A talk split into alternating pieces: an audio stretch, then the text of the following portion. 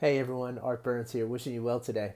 I hope that you're meeting your day, as I say quite often, with uh, presence, acceptance, and compassion, because it is these three qualities of our experience that can really mean the difference between our, our fulfillment, our happiness, our peace of mind, our, our, our balance, our homeostasis, and the opposites to all those things. You know, it is when we can be present, you know, right here in the moment and we can accept the experience that we're having without judgment and without um, you know the, the judgment that we're we're normally sort of predisposed towards and when we can allow ourselves to lead with compassion, you know, when we can do these three things in any given moment, or to the degree that we can do these three things at any given moment, is the degree to which we will find ourselves happy and fulfilled and balanced and, and in a state of homeostasis, which is the opposite of stress, right? Which means that the state of thrive as opposed to the state of survive, right?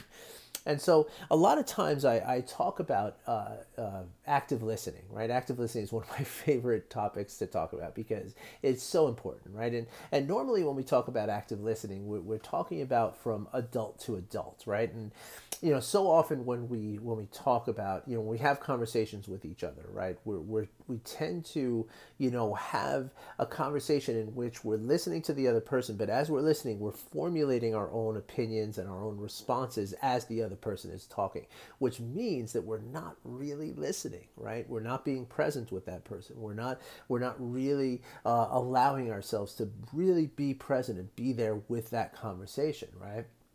And so when we when we do active listening, and again, mostly with adults, this applies to people at work, friends, uh, family members. You know, um, you know, there's a couple of really uh, important practices that that kind of show that we're listening actively, right? And and these practices are, um, you know, sometimes they're called looping, sometimes they're called mirroring, sometimes they're called reflecting.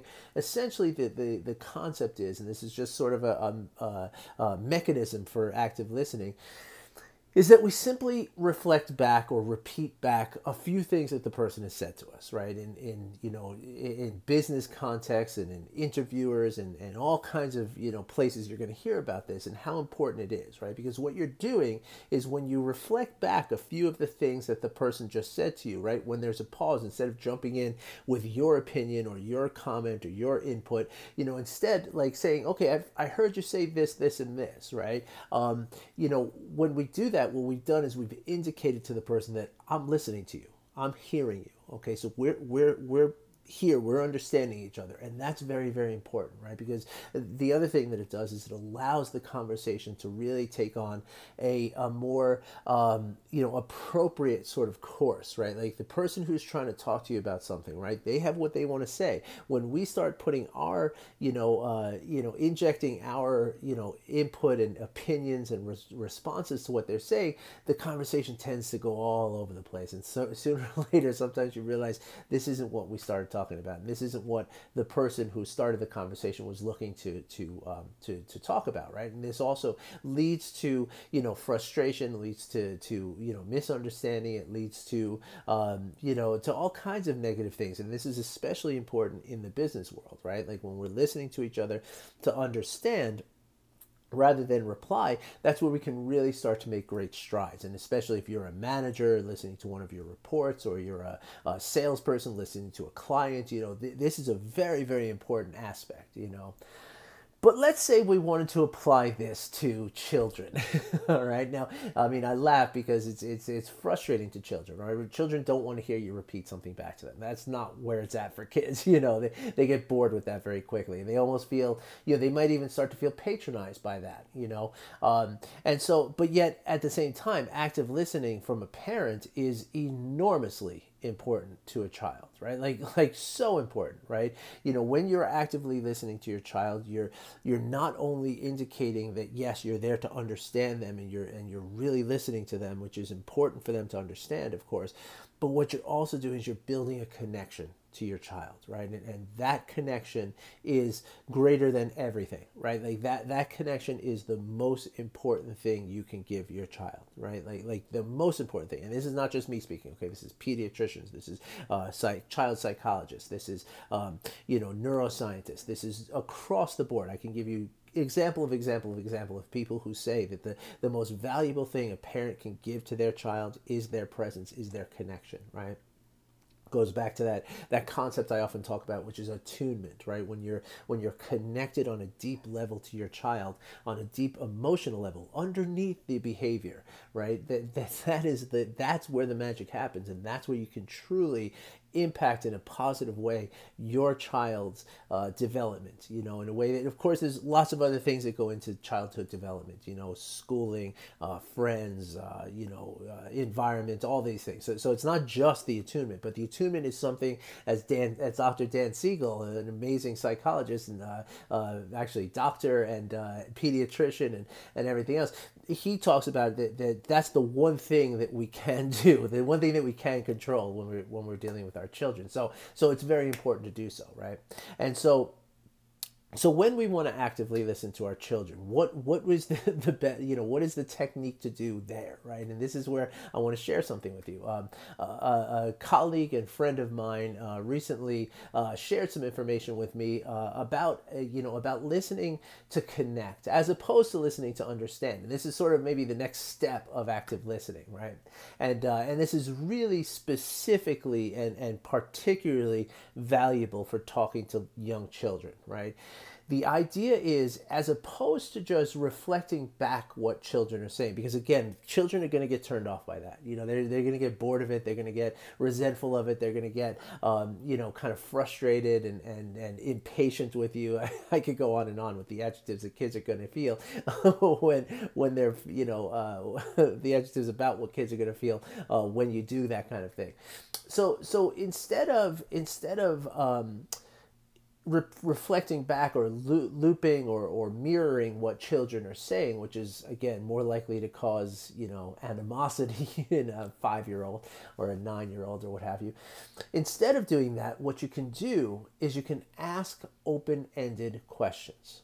Okay, not leading questions. You know, you, you want to be very careful about leading questions. Sometimes they're appropriate. You know, if, if you know something that a child is is um, is dealing with, you know, you, you have some sort of insider information about what the child is going through, you might, you know, at times it might be appropriate to lead the child to, to what you already know. You know, that can be very beneficial. But if a child's just telling you about something that they're feeling or something that's going on for them, that that's just sort of a, a you know an open kind of thing, right? Not something specific that you're trying to solve for the child. Open ended questions do a, a really, really amazing thing, right? Number one, what it does is it lets your child know that you're interested in them right? Like that's the connection that your child wants to know, right?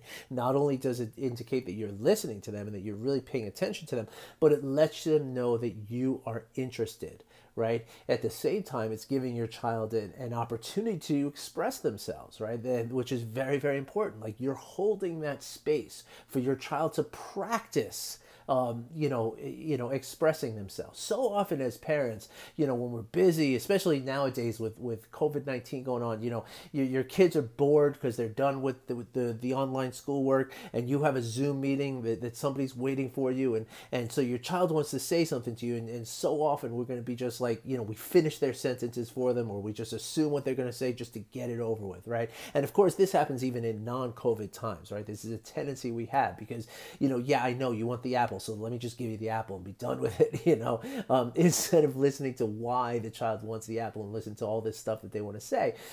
But the thing is that, that by doing that, right, we're, we're teaching our kids that number one, that their time is invaluable to us, and number two, that their their you know their expression doesn't matter so much. And these two things are very, very sort of perilous for children as they're developing, right? So so something you can do instead, right, is, is to really take some time and really hold that space for your child, right? And, and really ask a couple of open-ended questions. You know, very simple questions like, well, well, how does that make you feel? Or, or, or, well, well, you know, what would you say to that? Or, or, you know, or, or how do you think I should handle this? Or, or what, what do you expect me to say to you? You know, these kind of things, like just very simple, open ended questions and then allow your child to express themselves, right? And again, the idea, think of this really, the, the key term here is holding space, right? When we hold space for another person, right, we're, we're, we're giving ourselves to them, right? Like that's giving our presence to the person, right?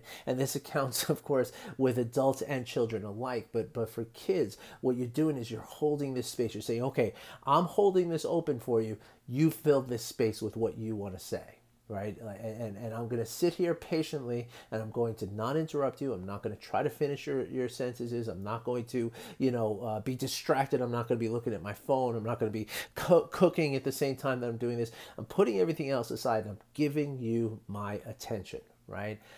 folks doing this is so important for your kids and and not only is it important for your kids but it's also important for you right? Because now, what are you doing by doing this, right? You you are staying present, right? You are, you are really present now, right? Because when you're when you're listening to what a person is saying, right? The person is saying something right now. So when you're really paying attention to it, that's practicing mindfulness. You know, that's practicing being present, paying attention to the unfolding experience as it's happening, right? So presence, right? Acceptance. You're also being accepting of the fact that, you know, even though you'd rather maybe be looking on Facebook or you'd rather be getting a, a, head start on dinner or you'd rather be checking your emails right now because, you know, somebody from work might be waiting for something, you know, even though you'd rather be doing those things, you're accepting the fact that this time is very important too right and and you're also accepting the fact that whatever the child is saying you're going to just you know be mum and and and listen to what they're saying right? Not not interject not not try to you know teach them every moment of everything. Just listen right? So you're accepting what they're giving you right? And of course this is a very compassionate exercise right? Because what you're doing is you're giving yourself to someone. And for their well-being you know you're concerned about the well-being of your child not the well-being of yourself. So, so compassion is the idea of, of extending yourself to somebody else right? So so in this practice you're covering off the presence the acceptance and the the compassion that i talk about all the time which are key ingredients to to your ability to be happy balanced um, you know free from stress and and emotionally intelligent right? Like these are very very important aspects of all of this right? And, and they're very key to, to practicing mindfulness. And the more often often we can actively practice these things, the more we're going to um, to, to allow ourselves. You know, we build the skill of, of being mindful, right? Which is which means to be present, to be accepting, and to be compassionate, right? So it's kind of like a, a cycle there, a virtuous cycle.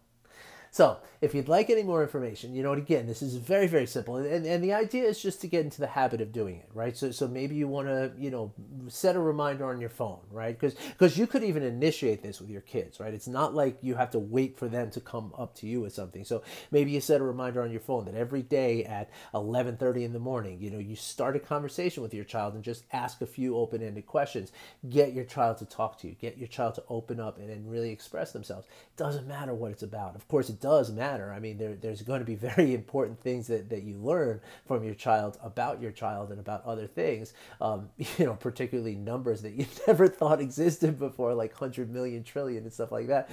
but but the the the, um, the the the point is though that that it's not it's the, the the the what is not that important. The why is important, right? So so to doing this for the benefit of your child is really what you're doing it for. And, and if you set this up as a habit, again, what you're doing is you're teaching your child to express themselves, right? And that is going to serve them throughout their entire life, right? Because a lot of times when we're interrupting our child or we're, you know, checking our phone or cooking or doing whatever we're doing while our child's talking to us, what we're doing is teaching them that their expression doesn't matter, right? And that's when people kind of grow a little more introverted, a little more, you know, sort of reserved in their ability to express themselves. And that is not necessarily always a good thing. So, Anyway, if you want any more information about this, I'd be happy to share some, but it's really simple. Just try to do it. You know, I would, I would really recommend setting a timer every day just to take, you know, 20 minutes and do this with your children. Uh, you might be su- amazed at how this progresses over the course of even a couple of weeks. Thanks for listening, everybody. I wish you well. Take care.